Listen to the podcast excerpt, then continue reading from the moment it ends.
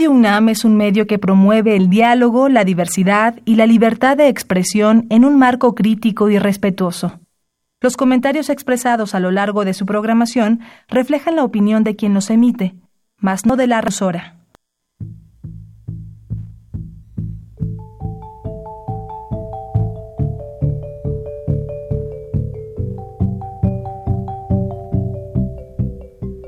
Radio Universidad Nacional y la Facultad de Economía presentan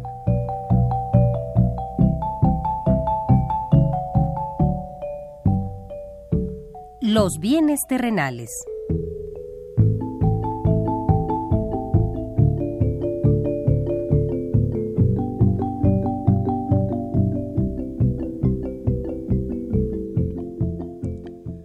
Bienvenidos a este espacio radiofónico de la Facultad de Economía de la UNAM. Como cada semana, estamos aquí con ustedes para reflexionar sobre un tema interesante relacionado con la economía, la política, la cultura y las cuestiones sociales. En nuestra mesa de análisis participan destacados especialistas, quienes nos acompañan hoy en este estudio. Y como siempre, le invitamos a participar en este programa a través de sus llamadas telefónicas. Para nosotros es un gusto saber que usted desde su casa, desde su oficina o en el lugar donde se encuentre, se interesa en el tema que tratamos. Nuestro número cincuenta y cinco treinta y seis, ochenta y nueve ochenta y nueve. Repito con mucho gusto, cincuenta y cinco treinta y seis, ochenta y nueve ochenta y nueve.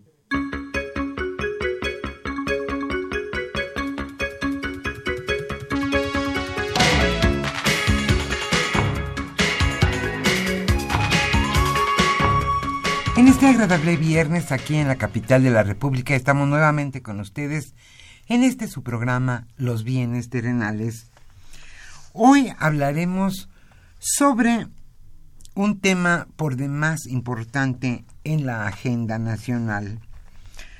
Hoy hablaremos de lo que fue el Tratado de Libre Comercio de América del Norte y de lo que será siglas. Bueno, estas siglas en inglés son el Acuerdo Estados Unidos, México y Canadá. ¿Qué es lo que cambió? ¿Cuáles son los principales puntos? ¿En qué nos afecta este nuevo acuerdo que aún no se firma y en qué nos beneficiará? Hoy Aníbal Gutiérrez Lara charlará con Luis Rodríguez Medellín y con Roberto Cabral Bowling. Ellos son especialistas, desde luego, en el tema y catedráticos de nuestra facultad, la Facultad de Economía de la UNAM. ¿Qué fue el T L C y qué será el U S M C A, que por sus siglas en inglés es el Acuerdo Estados Unidos, México y Canadá? Como siempre, le invitamos a participar en este programa a través de sus llamadas telefó- telefónicas. Hoy estaremos obsequiando el libro de Antonio Gasol Sánchez titulado Bloques Económicos. Y este viernes estamos con ustedes Socorro Montes en los controles técnicos y Pedro Rosales contestando con mucho gusto sus llamadas telefónicas. Yo soy Irma Espinosa y le invito a acompañarnos en este programa Los Bienes Terrenales los próximos cincuenta y siete minutos y después, desde luego, continuar con la programación de Radio UNAM. Pero antes de iniciar an- iniciar nuestra mesa de análisis, como todos los viernes, le invitamos a escuchar lo más destacado en materia económico, económica sucedido esta semana.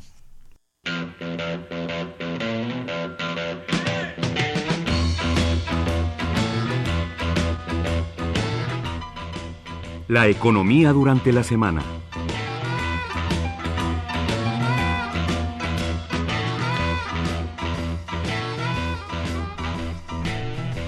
La primera nota es una nota chusca e interesante, pero bueno, nota económica al fin y al cabo. ¿Quién es el hombre más rico del mundo. El dueño de Amazon, Jeff Bezos, encabeza la lista de los cuatrocientos estadounidenses más ricos, esto de acuerdo con la revista Forbes, la cual señala que su fortuna subió, escuche usted bien, setenta y ocho mil quinientos millones de dólares en un año, y su riqueza neta asciende a ciento sesenta mil millones de dólares, lo que lo convierte a su vez en el hombre más rico del mundo. El cofundador de Microsoft, Bill Gates, quien se mantuvo en el primer puesto durante veinticuatro años, posee noventa y siete mil millones de dólares y fue desplazado al segundo lugar. Y en el tercer lugar, o sea, medalla de bronce, de los hombres más ricos de Estados Unidos, lo ocupa Warren Buffett, con una fortuna de ochenta y ocho mil trescientos millones de dólares.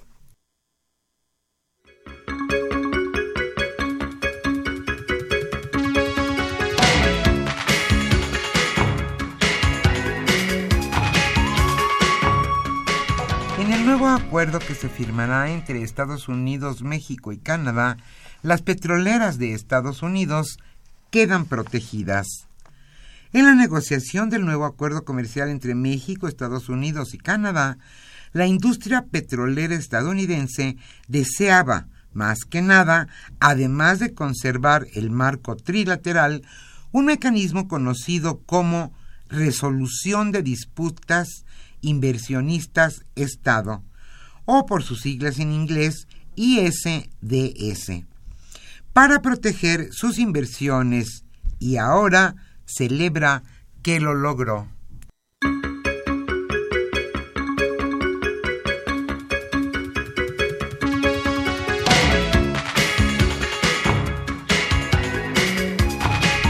El Banco de México mantiene la tasa de fondeo en siete punto setenta y cinco por ciento. Este jueves, la Junta de Gobierno del Banco de México anunció su decisión de mantener el objetivo para la tasa de interés interbancaria a un día en un nivel de siete punto setenta y cinco por ciento, como esperaba el mercado.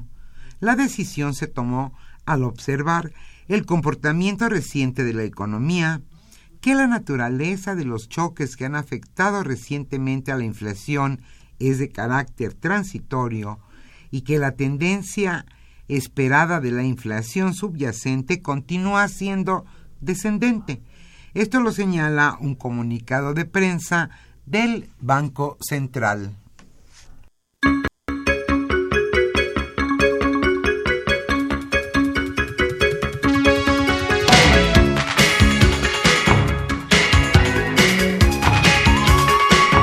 Consideran en Estados Unidos que era mejor el T L C que el nuevo acuerdo comercial Estados Unidos-México-Canadá.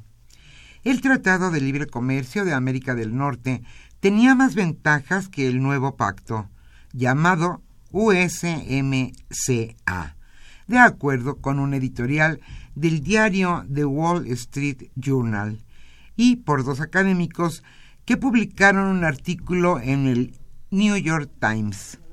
Ellos señalan que aunque se evitó un desastre derivado de las amenazas proteccionistas del presidente estadounidense Donald Trump en relación a sus socios comerciales, el nuevo acuerdo es peor para el comercio y el crecimiento económico que el anterior.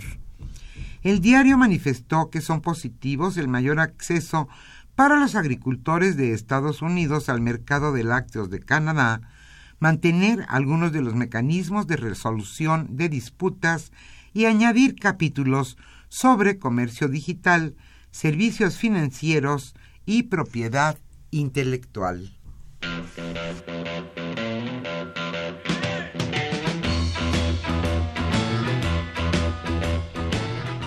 El tema de hoy: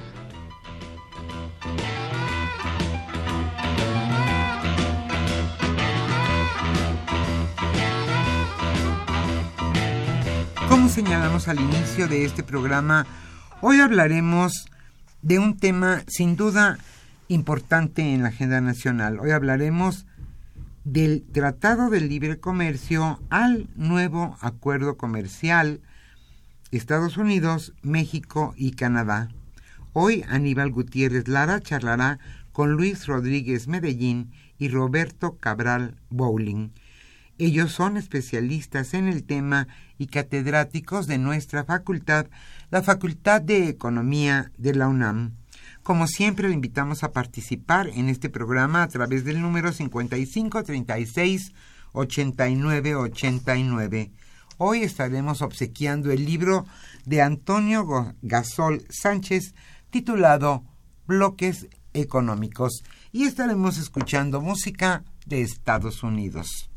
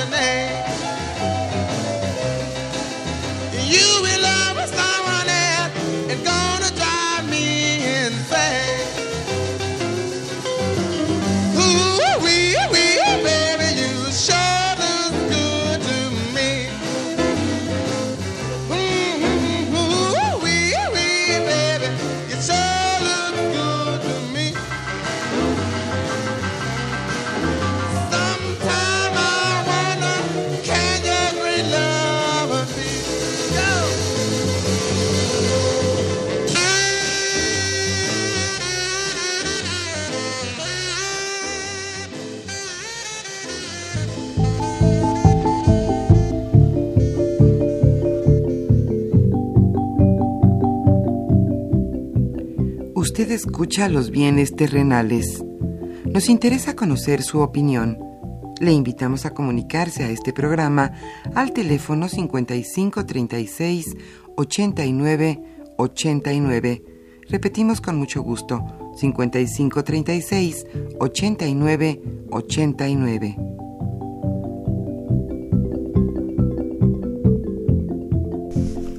Muy buenas tardes, bienvenidos a este su programa, su mesa de trabajo de Los Bienes Terrenales. Nos acompañan, como ya se mencionó, el maestro Roberto Cabral, el maestro Luis Rodríguez Medellín, buenos amigos y conductores de este programa. Bien, antes de iniciar, simplemente queremos transmitir nuestras condolencias a la familia del maestro Rodolfo de la O, que hace unos días falleció, gran amigo de este programa y que regularmente nos acompañaba con mucho ánimo y mucho gusto en estos micrófonos. Bien, retomamos nuestro tema sobre el Tratado de Libre Comercio, que hoy se llama U S M C A, ¿no? O sea, hay también una discusión sobre sus siglas. La idea es que se llegó a un acuerdo comercial entre México, Estados Unidos y Canadá, y curiosamente una de las condiciones ya finales en términos de la denominación y de salir ya a medios eh, informando de esto. Una exigencia del presidente Trump es que primero iban las siglas de Estados Unidos, U S, luego la M de México y sea de Canadá. Pero también fue una ocurrencia del señor para ver quién va mano en este, en este acuerdo comercial. En, eh, en ese entorno lo que hoy estamos viendo es una negociación que a final de cuentas aparentemente se dio en los términos que quería el presidente de Estados Unidos, porque fue bilateral, una re- negociación primero con México y luego con Canadá, y luego sumaron todo lo que eh, convenía y era, digamos, eh, si, eh, había alguna similitud en lo negociado con un y otro país, y así quedó este acuerdo comercial.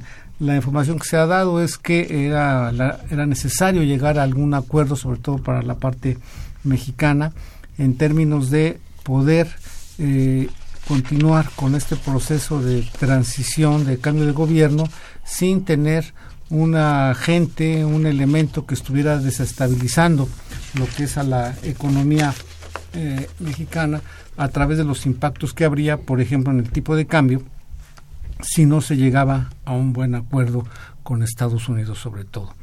Para Canadá también se enfrentaba una situación política electoral que viene hacia adelante, en donde una parte de sus bases de votantes se podían ver afectados, y de hecho así fue, en términos de poder eh, flexibilizar el acceso de productos norteamericanos vinculados a la producción de lácteos a su mercado. Y para Estados Unidos era importante que el presidente se colgara alguna otra banderita previo a las elecciones de noviembre. Entonces, todo un entorno político también en, la, en Estados Unidos, en Canadá, y aquí sin duda, pues el tema de la transición, una vez resuelta, eh, sin ningún sobresalto, la parte electoral, pues sería ahora el, el tema de la transición y en qué condiciones iniciaba el gobierno. Entonces, la política estuvo eh, prácticamente rondando las negociaciones. Sin embargo, hoy se anuncia que eh, hay eh, ventajas para los tres países, aunque llama la atención, y sobre eso vamos a comenzar a trabajar, es que el representante del equipo de transición eh, señaló que el acuerdo era bueno, pero había algunas partes que nos iban a doler. Entonces ya eso nos llama ya una suspicacia, y de acuerdo a algunos columnistas, sobre todo de la industria química, particularmente del farmacéutico, y otro que se ha anunciado que puede sufrir son los textiles. En principio, la parte manufacturera y la que tiene que ver con el sector automotriz la puede librar, pero sí hay sectores que pueden verse afectados. Y por otro lado, eh, nosotros vemos que temas que están en la agenda del equipo de transición pues de algún modo quedaron prácticamente intactos conforme a la situación actual, que es lo que tiene que ver con la parte agropecuaria y la parte energética. Bien, con otros elementos, yo les pediría aquí su opinión de cómo ven el tratado aquí a maestro Luis Rodríguez. Gracias, Aníbal. Gracias por la invitación. El, el acuerdo eh, sufre algunas eh, algunos cambios respecto del Tratado de Libre Comercio que tenemos actualmente. Es, es importante decirlo que no es que entre en vigor este acuerdo, porque todavía falta que el Congreso los los este, los sancione, tanto de eh, México, Estados Unidos y Canadá, y posteriormente entrará en vigor, al, si, si va bien las cosas, será a la mitad del siguiente año, pero lo podrá estar firmando el el actual presidente Peña Nieto. Eh, yo no, no le veo así cambios muy, muy sustanciales, o más bien yo lo vería de esta manera. ¿Qué tanto nos va a beneficiar este nuevo acuerdo respecto del, del que está actualmente?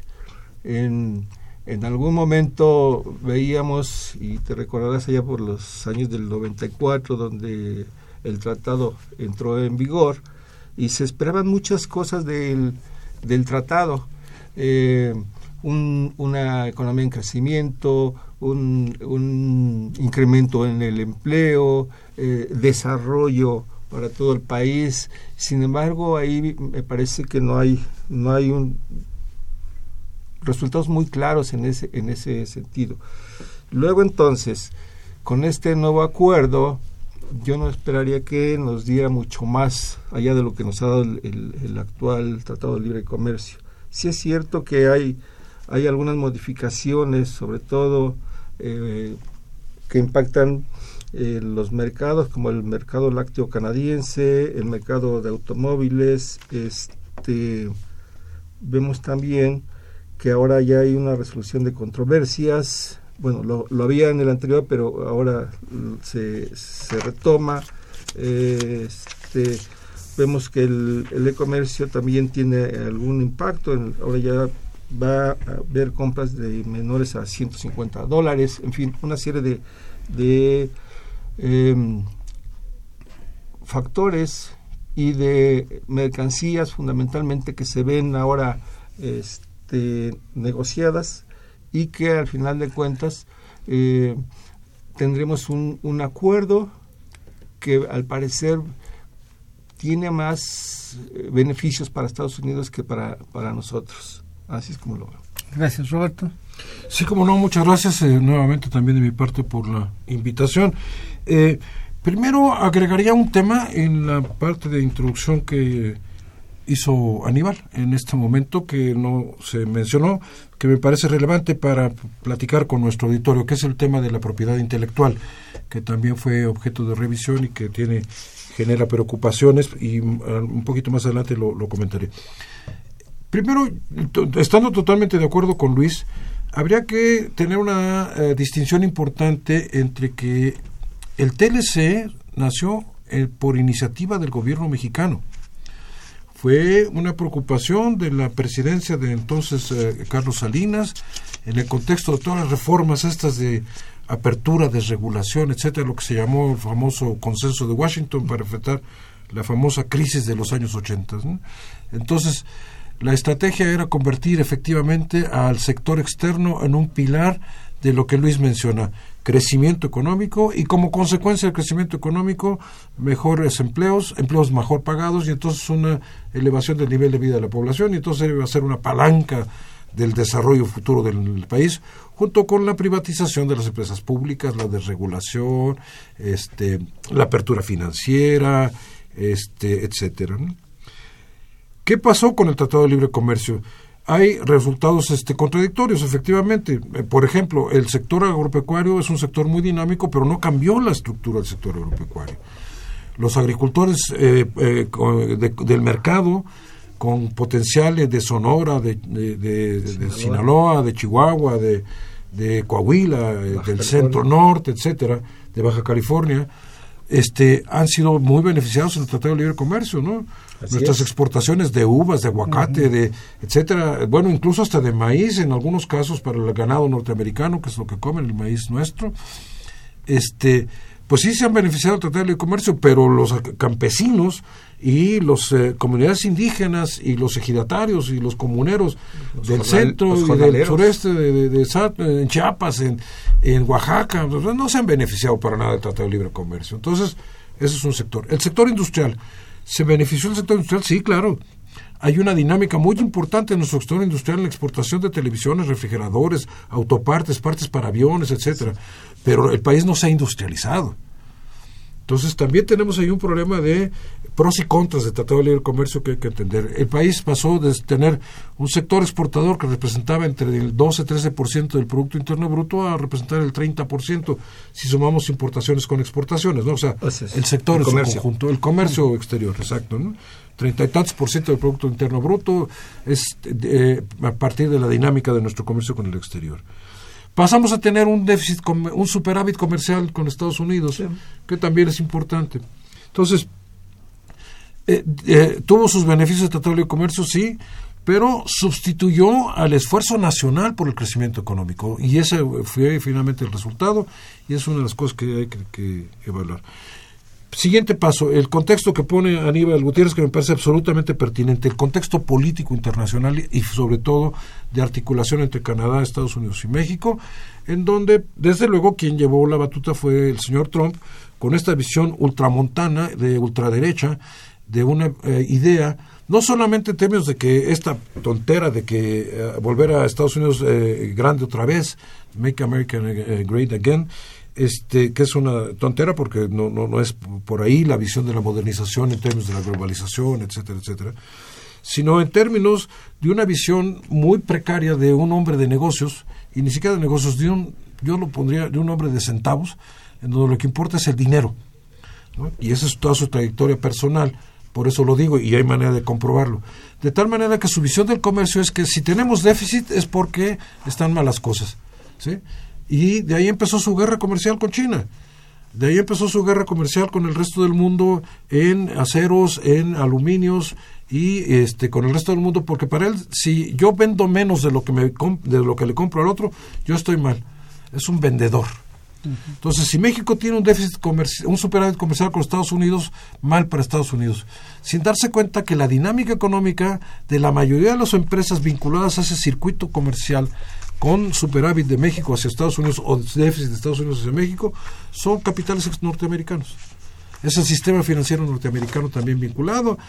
Este Banco de México es parte de, el Banco Nacional de México es parte de Citibank.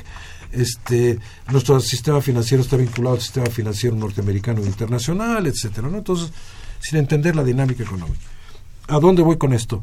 A que las medidas proteccionistas que, que entraron en el nuevo Tratado de Libre Comercio o en el nuevo acuerdo comercial efectivamente van a beneficiar más a Estados Unidos que a México en algunos sectores, porque las, por ejemplo, la expectativa de que el sector automotriz fuera totalmente cerrado a las exportaciones no se dio, y lo único que fue es elevar el nivel de exigencia del contenido eh, regional de, de, de la exportación de México a Estados Unidos en la industria automotriz.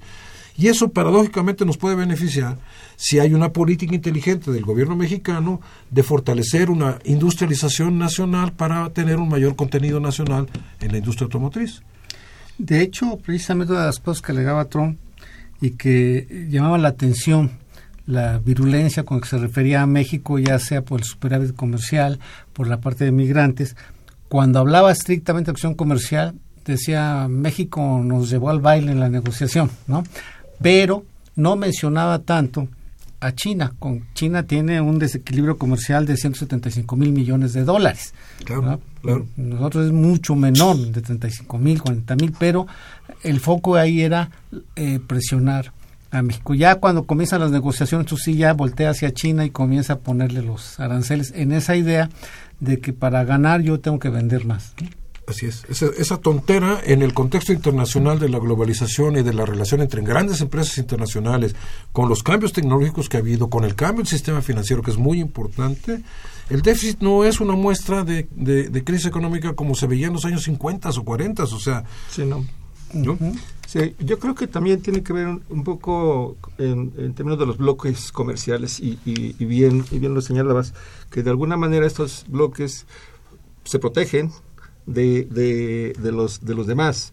Eh, me parece que ahí Estados Unidos jugó bastante bastante bien como como fue armando todo el todo el contexto para poder llegar a este a este acuerdo y fi, y finalmente tener este socios que le permitan de alguna manera poder enfrentar en mejores condiciones a China. China lo, los, los rebasa de manera de manera importante, y entonces buscas un, un bloque que te proteja para poder enfrentar a, a, un, a un comercio, a un mercado enorme, ¿no? Con el cual evidentemente también estás endeudado y, y con un déficit comercial bastante importante.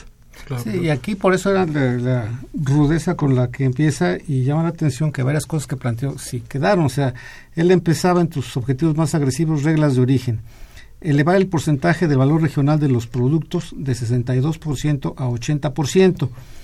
Eso que solo tenían acceso a los mercados aquellos productos que tienen un contenido de origen del sesenta y dos por ciento, llevarlo al ochenta por ciento para moverse libremente entre los tres países. Uh-huh. Pero a esto agregaba la condición de que de ese ochenta, cincuenta por ciento fuera estadounidense. Sí, sí. Finalmente el, la regla queda, pero con un porcentaje global de setenta y cinco por ciento como regla de origen de la región.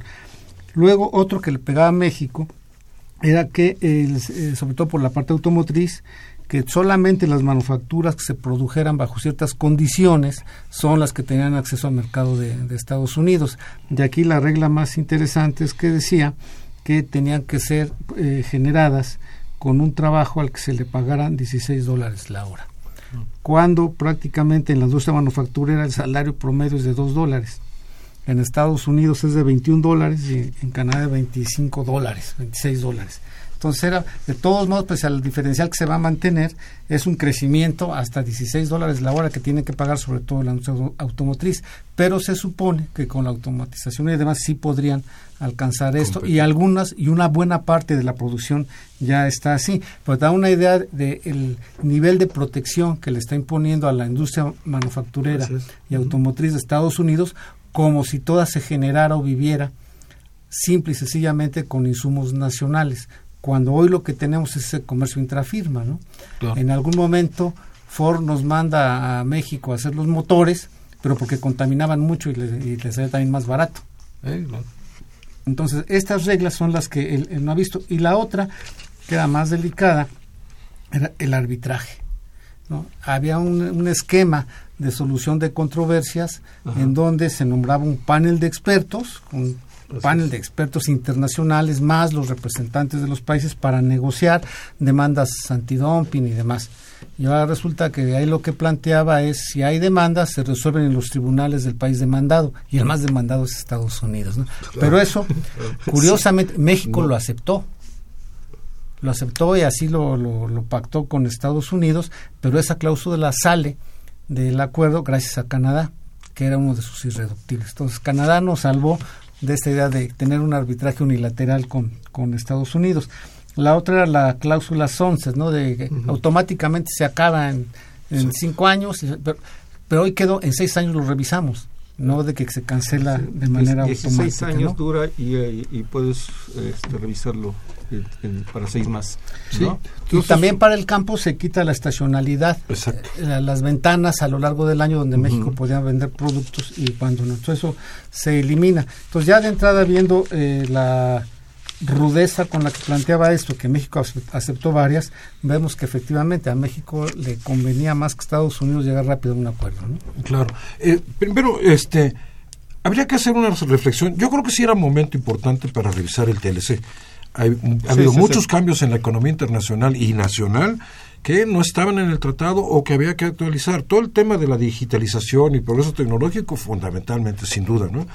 El asunto financiero, en mi perspectiva, maltratado en el resultado final, pero también había que ya que tocar algo del tema de, de mayor este, flexibilidad en el sistema financiero para que eh, las empresas este, bancarias, etcétera, fueran mucho más ágiles y dieran mejores servicios a la gente. Desde luego, eh, eh, modernizar algunos de los elementos, básicamente, ¿no? Pero eh, se dio en un contexto estrictamente, insisto, político de una ultraderecha dirigida por el señor Trump que, entre otras cosas, a quien tuvo que enfrentarse fue a las propias empresas norteamericanas, a los propios agricultores norteamericanos y, al, y a los propios abogados de, destinados al tema comercial en los Estados Unidos, sí, que decían que era una tontera. Bueno, y además en el contexto de la guerra comercial con China, en donde todos los análisis indican que el más beneficiado de la guerra comercial con China va a ser China, precisamente, sí, ¿no? Sí. Porque va a tener posibilidades de entrar a mercados donde antes no entraba en esas condiciones, y en una guerra comercial con altos aranceles, dado los salarios chinos y la capacidad que ha demostrado China de absorber el progreso tecnológico, este, pues entonces va a salir beneficiado.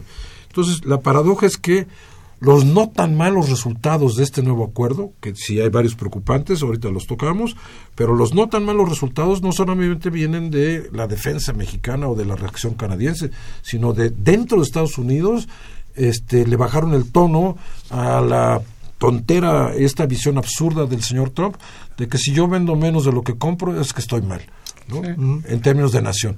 Bueno, y ahí con uno de los temas que mencionas precisamente hoy, lo que se está revisando es que uno de las partes del acuerdo dice que es, no puedes firmar ningún acuerdo comercial con un país que tenga determinadas características, y prácticamente describen a China.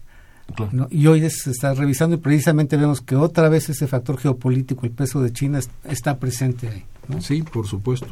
Ahora, pasando a los temas que pueden eh, llamar la atención ya a futuro de, de, de cómo están. Sí. Yo sí creo que deberíamos de comentar en esta mesa para nuestro auditorio eh, eh, tres que me parecen eh, muy preocupantes.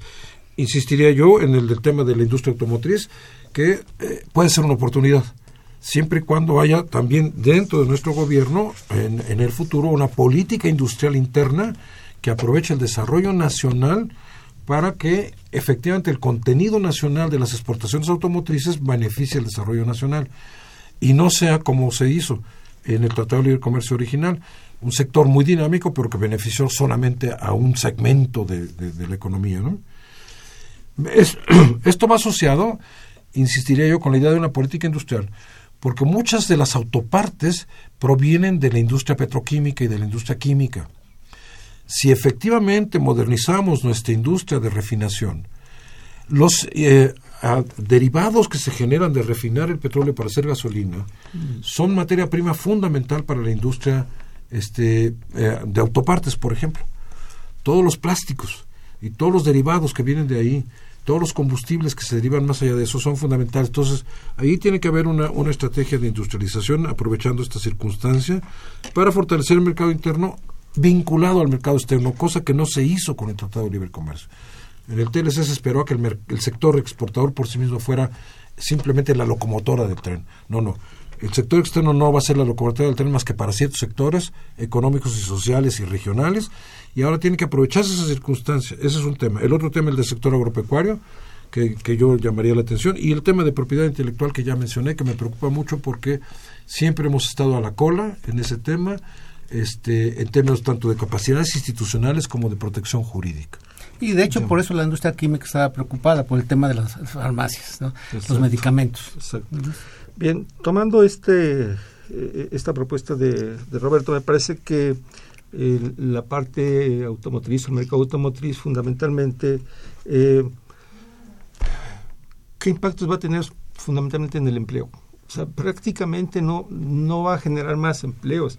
Eh, está prácticamente automatizado, robotizado la gran parte de la, del, del proceso de, de construcción de, de automóviles, y entonces yo veo que va a ser difícil que, que detone en un mayor crecimiento del empleo, que, te, que evidentemente pide un, un trabajador con mayores capacidades, más capacitado, y que en ese sentido llevar el, el precio del, del trabajo este, a incrementarse de, a, a los niveles de Estados Unidos va a ser muy, muy complicado. Uh-huh. Eh, y, y digamos que de alguna manera es, es con lo que tú, tú, tú, este, tú compites hacia afuera, con precio, ¿no?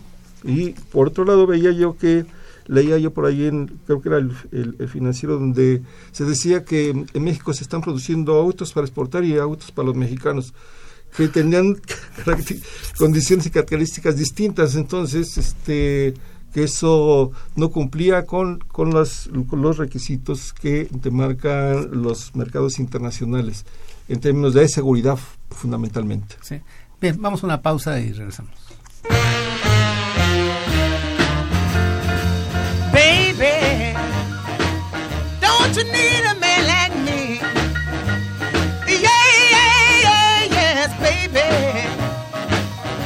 You need a man like me. We could be so happy together, trying to raise a family. Baby, sorry I've gotta go. Yeah, yeah, yeah, yes, baby. Sorry I've gotta go.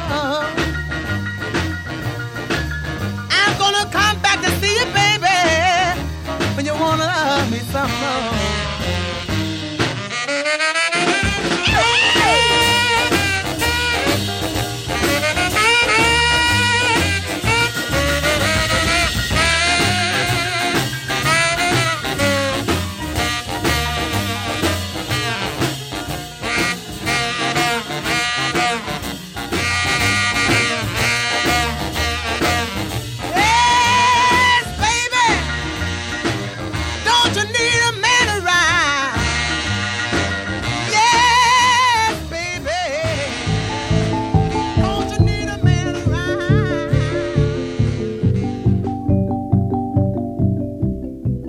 Usted escucha Los Bienes Terrenales. Nos interesa conocer su opinión. Le invitamos a comunicarse a este programa al teléfono cincuenta y cinco treinta y seis ochenta y nueve ochenta y nueve. Repetimos con mucho gusto, cincuenta y cinco treinta y seis ochenta y nueve ochenta y nueve. Bien, regresamos. Esta es su mesa de trabajo. Vamos a hacer algunas llamadas del público. Nos habla Lourdes Magrego de Xochimilco. Dice, a las grandes petroleras estadounidenses este acuerdo y cualquier tratado las tiene sin cuidado. Pues en este caso prácticamente eso se mantiene y el nuevo gobierno va a revisar nada más lo de los contratos, que era uno de los temas de que poníamos sobre la mesa. ¿Qué tenía que negociar México de cara a un nuevo acuerdo comercial? Cuando ya abrió la banca, los, todos los servicios financieros que exacto, decías, Roberto, exacto. Ya en la actividad petrolera hay participación privada, sí, extranjera. La famosa, ¿no?, reforma energética del pasado. Claro. Entonces, pues ya, ya, ya que había que negociar, pues ya estaba todo tal y como se había planteado desde antes por parte de los primeros negociadores de, de Estados Unidos, ¿no? Bueno, eh, Josefina Cruz de Huixquilucan considera que este acuerdo está peor que antes, ahora se limitan tratos con China, efectivamente es uno de los temas que están ahorita revisando, y les manda saludos a los realizadores del programa, gracias. Eh, Jesús Ríos, Miguel Hidalgo, en lo que hace al mecanismo de resolución de controversias en el terreno energético, ¿qué diferencias hay entre el TLCAN y este nuevo acuerdo? Pues se mantiene, de hecho hay ahora no hay ningún problema, ya hemos visto que por el, el momento las declaraciones de el gabinete de transición es simplemente revisar contratos, pero incluso están considerando ya sacar nuevas licitaciones, ¿no? eh, Agustín Narváez de Coajimalpa quería saber si nos vendieron espejitos a cambio de oro. ¿Vale la pena para México este tratado? Eh, bueno, no, hay no. cosas que sí nos, insisto yo, hay hay, hay temas, como se dice, eh, que son oportunidad para el país, hay temas que son muy preocupantes para el país, insistiríamos ya en propiedad intelectual, el, la cuestión del sistema financiero, este... no va a haber grandes cambios desde mi perspectiva en el sector agropecuario, ¿sí? Y el sector automotriz tiene un reto que habrá que ver, que enfrentar, ya lo dijo Luis con toda claridad, es un sector altamente tecnologizado, pero puede beneficiarse de alguna manera algunos sectores, algunas empresas, algunas actividades productivas, aprovechando una nueva dinámica de la industria automotriz, ¿no? Gracias. El licenciado Emilio Avilés de Tlalpan, dado que todavía no se firma el nuevo tratado, ¿por qué no se analiza capítulo por capítulo antes de firmarlo? ¿Cuál es la prisa? Pues pasa al Senado. Y sí, ahí se va a discutir. Ahí se tendrá que revisar. Bueno, eh, Jorge Morán Guzmán dice, eh, ¿qué opinan de la Gustavo Madero? ¿Qué opinan del reto que enfrentan las universidades públicas y el mercado laboral de cara a la cuarta transformación, ya que según se publicó, el setenta y cuatro por ciento de las nuevas plazas creadas, tres punto seis millones de empleos formales de este sexenio que ya termina, tienen un tope salarial de tres mil ochocientos cuarenta y dos pesos. Bueno, hubo generación de empleos, pero no empleos de, de calidad, sí, durante no. esta administración. Y eso, bueno, hay que, al menos hubo algo, algo de empleo. Y el tema de cómo va a afectar, pues es precisamente este debate que hay sobre los topes salariales, ¿no? Y cómo van a afectar, por ejemplo, la estructura, la funcionalidad y la operación de la administración pública, ¿no? Así es. Yo haría un comentario muy breve. Para mí, si no hay una activa política de inversión pública en el desarrollo de la infraestructura nacional, en el desarrollo de la industria que en el pasado tuvo eh, vinculación con el Estado, insistiría yo, en la industria eh, petrolera y petroquímica, y si no hay una Eh, dinámica de la inversión pública que arrastre la inversión privada, vamos a seguir teniendo bajos salarios porque vamos a tener, tener bajo crecimiento, baja demanda de mano de obra, y por lo tanto las empresas van a poder pagar bajos salarios porque no hay empleo suficiente. Sí, definitivamente yo creo que ese es el, ese es el tema que deberíamos estar ya revisando con mayor profundidad, porque en efecto yo creo que sí se generaron muchos empleos, pero no fueron de calidad, y muchos de ellos fueron la formalización de los que estaban, estaban en, la, en la informalidad. Entonces, realmente claro. no, no, no tenemos un, un gran impacto ahí. Gracias. Paloma Orozco de Llamas de Benito Juárez, ¿qué pasa con los impuestos al acero en este acuerdo? No se tocaron, no se tocaron. Siguen vigentes, sí. es, se espera es. que en adelante haya una negociación para quitarlo, ¿no? Sí, suponiendo que nosotros estamos dentro de ese tratado, esos impuestos nos afectan de manera distinta a como afecta al resto del mundo, eso sí. Uh-huh, sí. Margarita Torres Santillán de Cuautitlán, el tema es muy interesante, pero considero que el nuevo acuerdo no beneficiará a nuestro país. Sí, sí, soy, estoy de acuerdo. Ahí, mira, sí. Eh, siguiendo con el, con el punto dos que proponía Roberto, que es el sector agropecuario, a, a mí me parece que Eh, como bien señalaste, no, no hubo cambios sustanciales en, en, en el campo mexicano, pero lo que sí estamos viendo es un cambio en la demanda, ¿sí?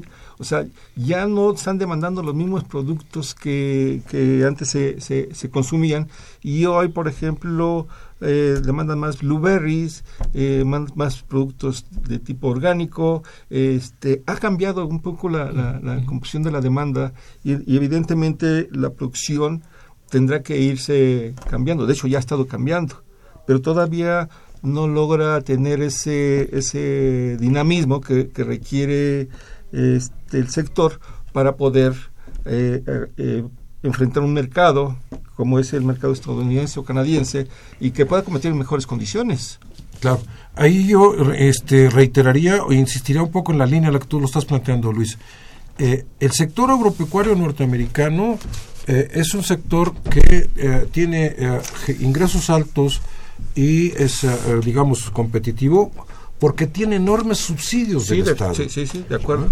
La gran producción de la soya, del maíz este amarillo, eh, este, en fin, de los granos básicos del famoso cinturón de, de, de granos de los Estados Unidos, claro, son grandes producciones porque tienen enormes subsidios del Estado. Sí, pero en el, en el caso del campo mexicano, eh, con el Tratado de Libre Comercio actual, se le dieron diez años o más para que pudiera abrirse ese mercado.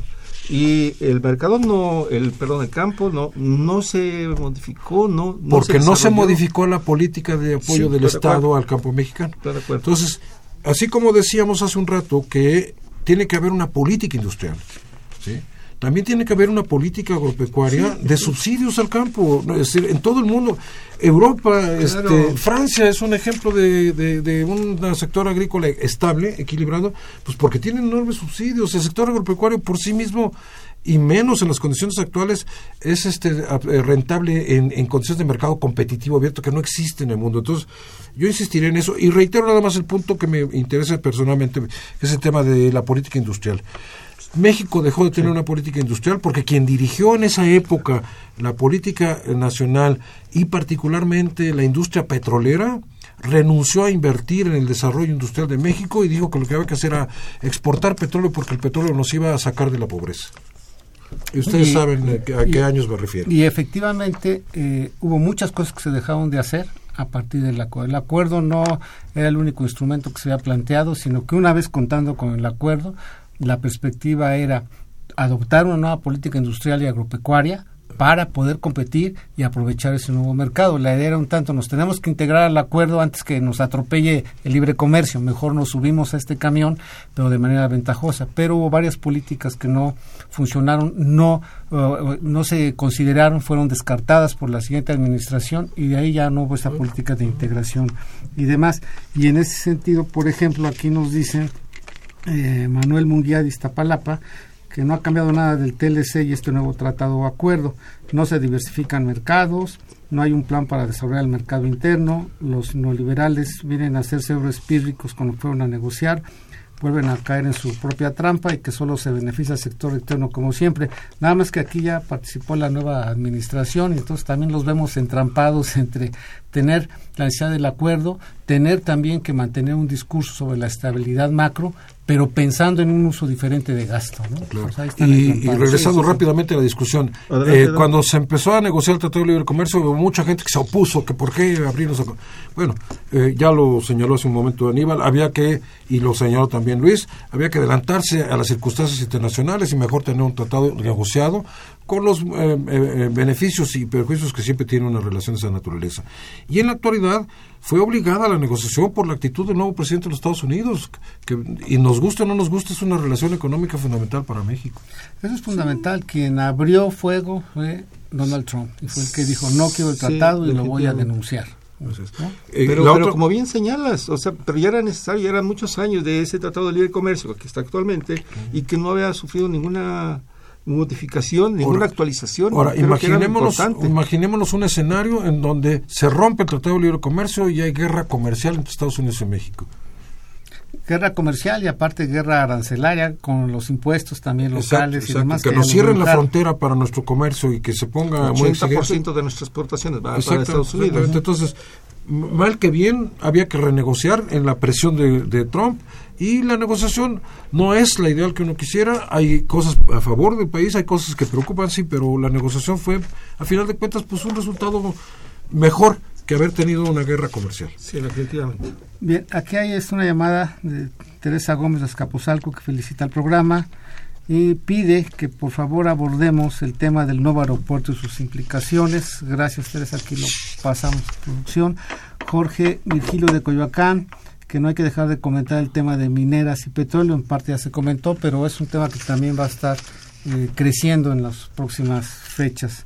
Uh-huh. Eh, nos llama de Tlalpan Jaime Rojas, él apunta que el acuerdo solo habrá beneficiado al grupo de Salinas, que porque a Salinas no lo aceptaron en la O D E y en su lugar mandó a Gurría, pero estas fueron decisiones de otro tipo y no, yo no veo ahorita que haya en la política un peso importante de... de este grupo por el momento, no mucho menos en estas negociaciones. Okay. Eh, Elías Hernández de Benito Juárez, ¿qué diferencia hay entre un tratado y un acuerdo? Pues en este caso fue el nombre nada más y, y fue decisión de quien lideró la negociación, que fue Donald Trump, ¿no? Así es. Eh, Carla Rodríguez de Venustiano Carranza, que si consideran que el U M S C A establece mejores condiciones de comercio para México a diferencia del tratado anterior, pues se modernizó y hay algunas cosas donde sí hubo avances. Hay, ¿no?, cosas positivas.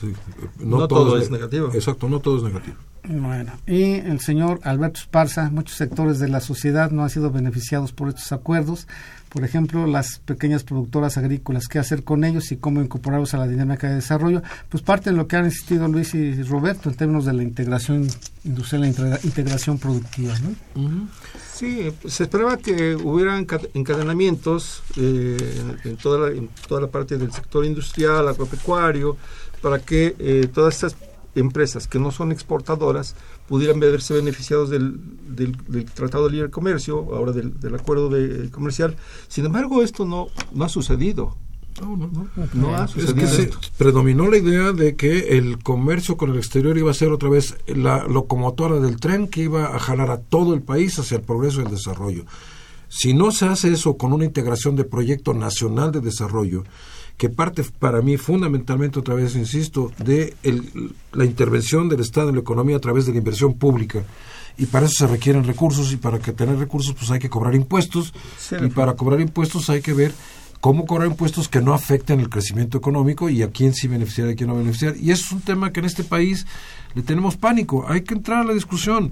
Ya hubo una pequeñísima reforma fiscal en esta administración, tuvo su beneficio porque gracias a esa situación, con la caída del precio del petróleo, no caímos en una mayor crisis financiera de las finanzas públicas y sí. de económica, pero ha sido totalmente insuficiente para aprovechar este nuevo eh, acuerdo comercial con los Estados Unidos, que yo supongo que se aprobará nuestro Senado y el Senado norteamericano y canadiense.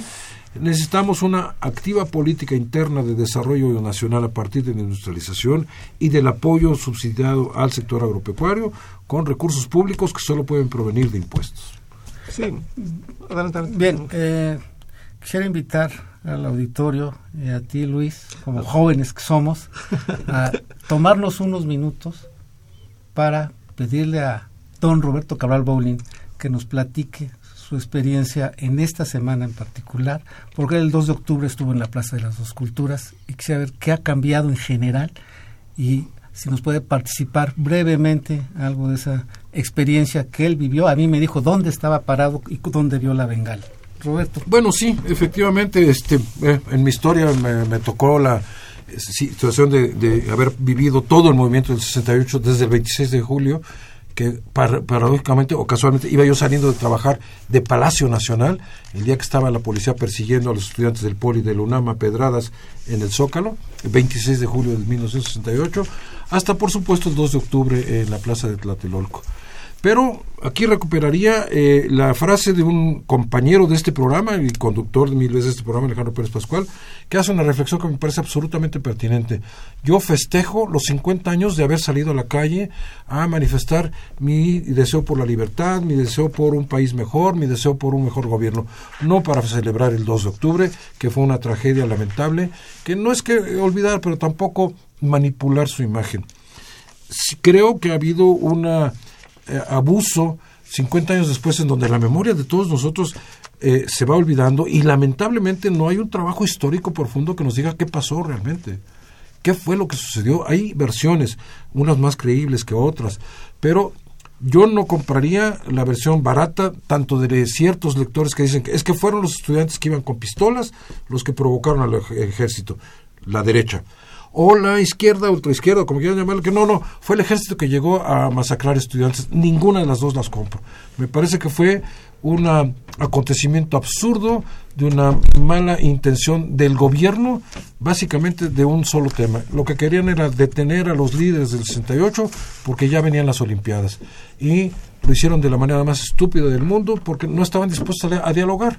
Cosa que sí ha cambiado en el país. ¿Qué ha cambiado? Sí ha cambiado la relación entre la sociedad y el gobierno, porque el gobierno ha tenido que abrir puertas a nuevos partidos políticos, ha tenido que abrir puertas a nuevos procesos electorales mucho más creíbles, que ahora ya no son controlados por el, el, el gobierno, sino son controlados por los ciudadanos a través del I N E, y ha tenido que entrar en una política de mayor apertura con los medios de comunicación también, ¿no?, que hoy son mucho más abiertos, aunque muchos de ellos ni siquiera aprovechan esa nueva apertura para ser mucho más profesionales y críticos. hay medios que hoy festejan el, a cincuenta años del de Tlatelolco, de la crítica al gobierno, cuando hace cincuenta años festinaron el, la masacre. En fin, este fue una experiencia para mí, efectivamente cambió mi vida, pero no en este sentido de que me volvió un mejor ciudadano, no, no, no, no, no. Este, me volvió una gente mucho más, este, digamos, consciente de la importancia de eh, las libertades nacionales y del cambio político necesario que se ha ido procesando en este país. El país no está paralizado, aunque nos falta mucho. Bien, pues esta fue una experiencia interesante de todo lo que ha cambiado en estos cincuenta años, tanto en términos de demandas civiles. Eh, Rolando Cordera señala que era el, el único movimiento en ese momento que lo único que demandaba era que se cumpliera la Constitución y las libertades que garantizara, ¿no? Entonces habla, habla de realmente el tipo de gobierno que se tenía en esos momentos, y se logró finalmente gracias a esas iniciativas y ese esfuerzo juvenil el eh, empezar a introducir una serie de cambios en la vida social, política del país, ¿no? Y, y rápidamente recuperar la imagen de algunos personajes muy importantes en ese momento, desde luego el propio rector de la universidad, don Javier Barros Sierra, que un prohombre nacional, pero yo quisiera recuperar en este programa a una mujer maravillosa, doña Ifigenia eh, Martínez, que en ese momento era la directora de la entonces Escuela Nacional de Economía, que se portó con una altura verdaderamente maravillosa, que hasta la fecha sigue siendo una mujer admirable. Yo es una mujer a la que respeto profundamente, era nuestra directora de la facultad en ese tiempo, y cuando llegó al ejército y entró a la universidad, y el ejército le dijo que se podía ir porque pues, era la directora de la facultad, y ella dijo, no, yo estoy al lado de mis eh, alumnos, yo hasta, estaré con ellos ayudándolos y apoyándolos. Eh, aprovecho el momento pues para Eh, mandarle un, un mensaje de, de respeto y absoluto reconocimiento a doña Ifigenia Martínez, directora de la Facultad de Economía, entonces Escuela Nacional de Economía, en mil novecientos sesenta y ocho. Que sigue activa, muy activa en la política, ¿no? Sí, y sigue coherente, y sigue siendo una mujer coherente, es un, es un, es una gran mujer. Gracias, bien, pues gracias Roberto por estas reflexiones. Eh, para terminar y volviendo al tema, nada más retomaríamos la llamada de Elías Hernández de Benito Juárez. Si estamos negociando un tratado o un armisticio, ¿no? buena, bueno. buena visión. Bueno, un armisticio frente a Trump, sí. Exactamente, ¿no? Y Aurelio García de Tlanepantla, si con este acuerdo comercial se puede alcanzar a estar con la Unión Europea, pues solamente que hubiera mucho dinero y mucha política industrial, ¿no? Sí, la integración sí, sí, sí. europea se hizo a partir de que Alemania apoyó al resto de Europa con recursos financieros. Estados Unidos no está dispuesto a invertir en México ni un centavo. No, no. Y en Canadá menos. Menos. No. Definitivamente. Yo creo que sí, sí vamos a tener algunos eh, efectos, algunos impactos, eh, y yo creo que de, de, los, de los dos, positivos y, y negativos, pero al final de cuentas el acuerdo comercial ya estaba, ¿no? Ya teníamos un tratado de libre comercio, ya tenemos un tratado de libre comercio que te, se tenía que revisar, sí, ya, ya había voces que decían hay que revisarlo, pero bueno, llegó Trump y lo revisó de manera profunda y a su favor, ¿no? A su favor. Exactamente, no se, se abrió por, por otra puerta la, la negociación. Bien, eh, también Aurelio García nos felicita el programa, si los panelistas podemos dar los correos, aquí está. R, B de bueno, Cabral, B de bueno, R B, Cabral, B de bueno, arroba, prodigy punto net punto m x. Luis. Sí, él es puma-medellín, arroba, hotmail punto com. Y de un servidor, Aníbal, arroba, planeación punto unam punto m x. Bien, este fue su programa de Los Bienes Terrenales. Un último comentario ya para ir cerrando, Luis y Roberto, y ya nos despedimos. Sí, gracias, gracias Aníbal. Mira, ¿qué podemos esperar del, del, del acuerdo comercial? Si esperamos que esto nos va a llevar a otro estadio de desarrollo, yo creo que no, definitivamente no. Este, el T L C con veinte o más de no años lo no lo logró. Este, hay que hacer otra cosa. Hay que hacer otra cosa, sí. Totalmente de acuerdo con Luis. Hay que hacer otra cosa que se llama Política Nacional de Desarrollo a partir del mercado interno. Y yo lo que llamaría es una convocatoria verdadera a un acuerdo nacional para el crecimiento y la distribución del ingreso. Si no hay política industrial, distribución del ingreso, no pues no vamos a poder alcanzar. Seguiremos con la desigualdad. Este es, habrá desigualdad, bajo crecimiento, que es lo que hemos tenido en los últimos años, ¿no? y, como dice Roberto, una conducción de rectoría estatal. Exacto. Si no, sobre todo, no va a funcionar, ¿no? Si el de Estado acuerdo. no dirige la economía, la economía por sí sola no va a salir, no va a sacarnos de adelante. De acuerdo. De acuerdo Seminario de Desarrollo y Planificación. Exacto. ¿No? Así es, de aquellos Así, años, de aquellos del sesenta y ocho. Del sesenta y ocho, ahí surgió, ¿no?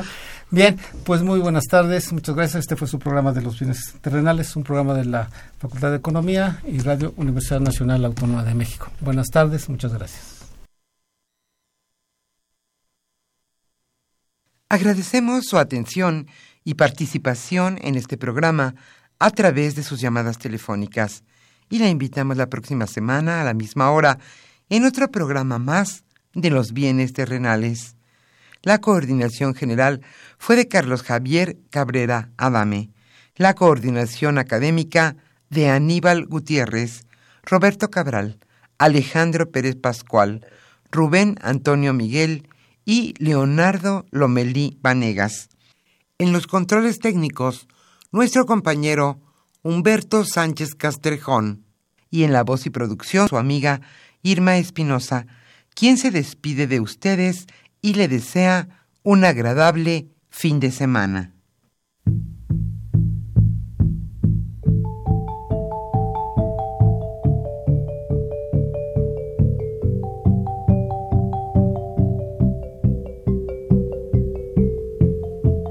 Radio Universidad Nacional y la Facultad de Economía presentaron Los Bienes Terrenales.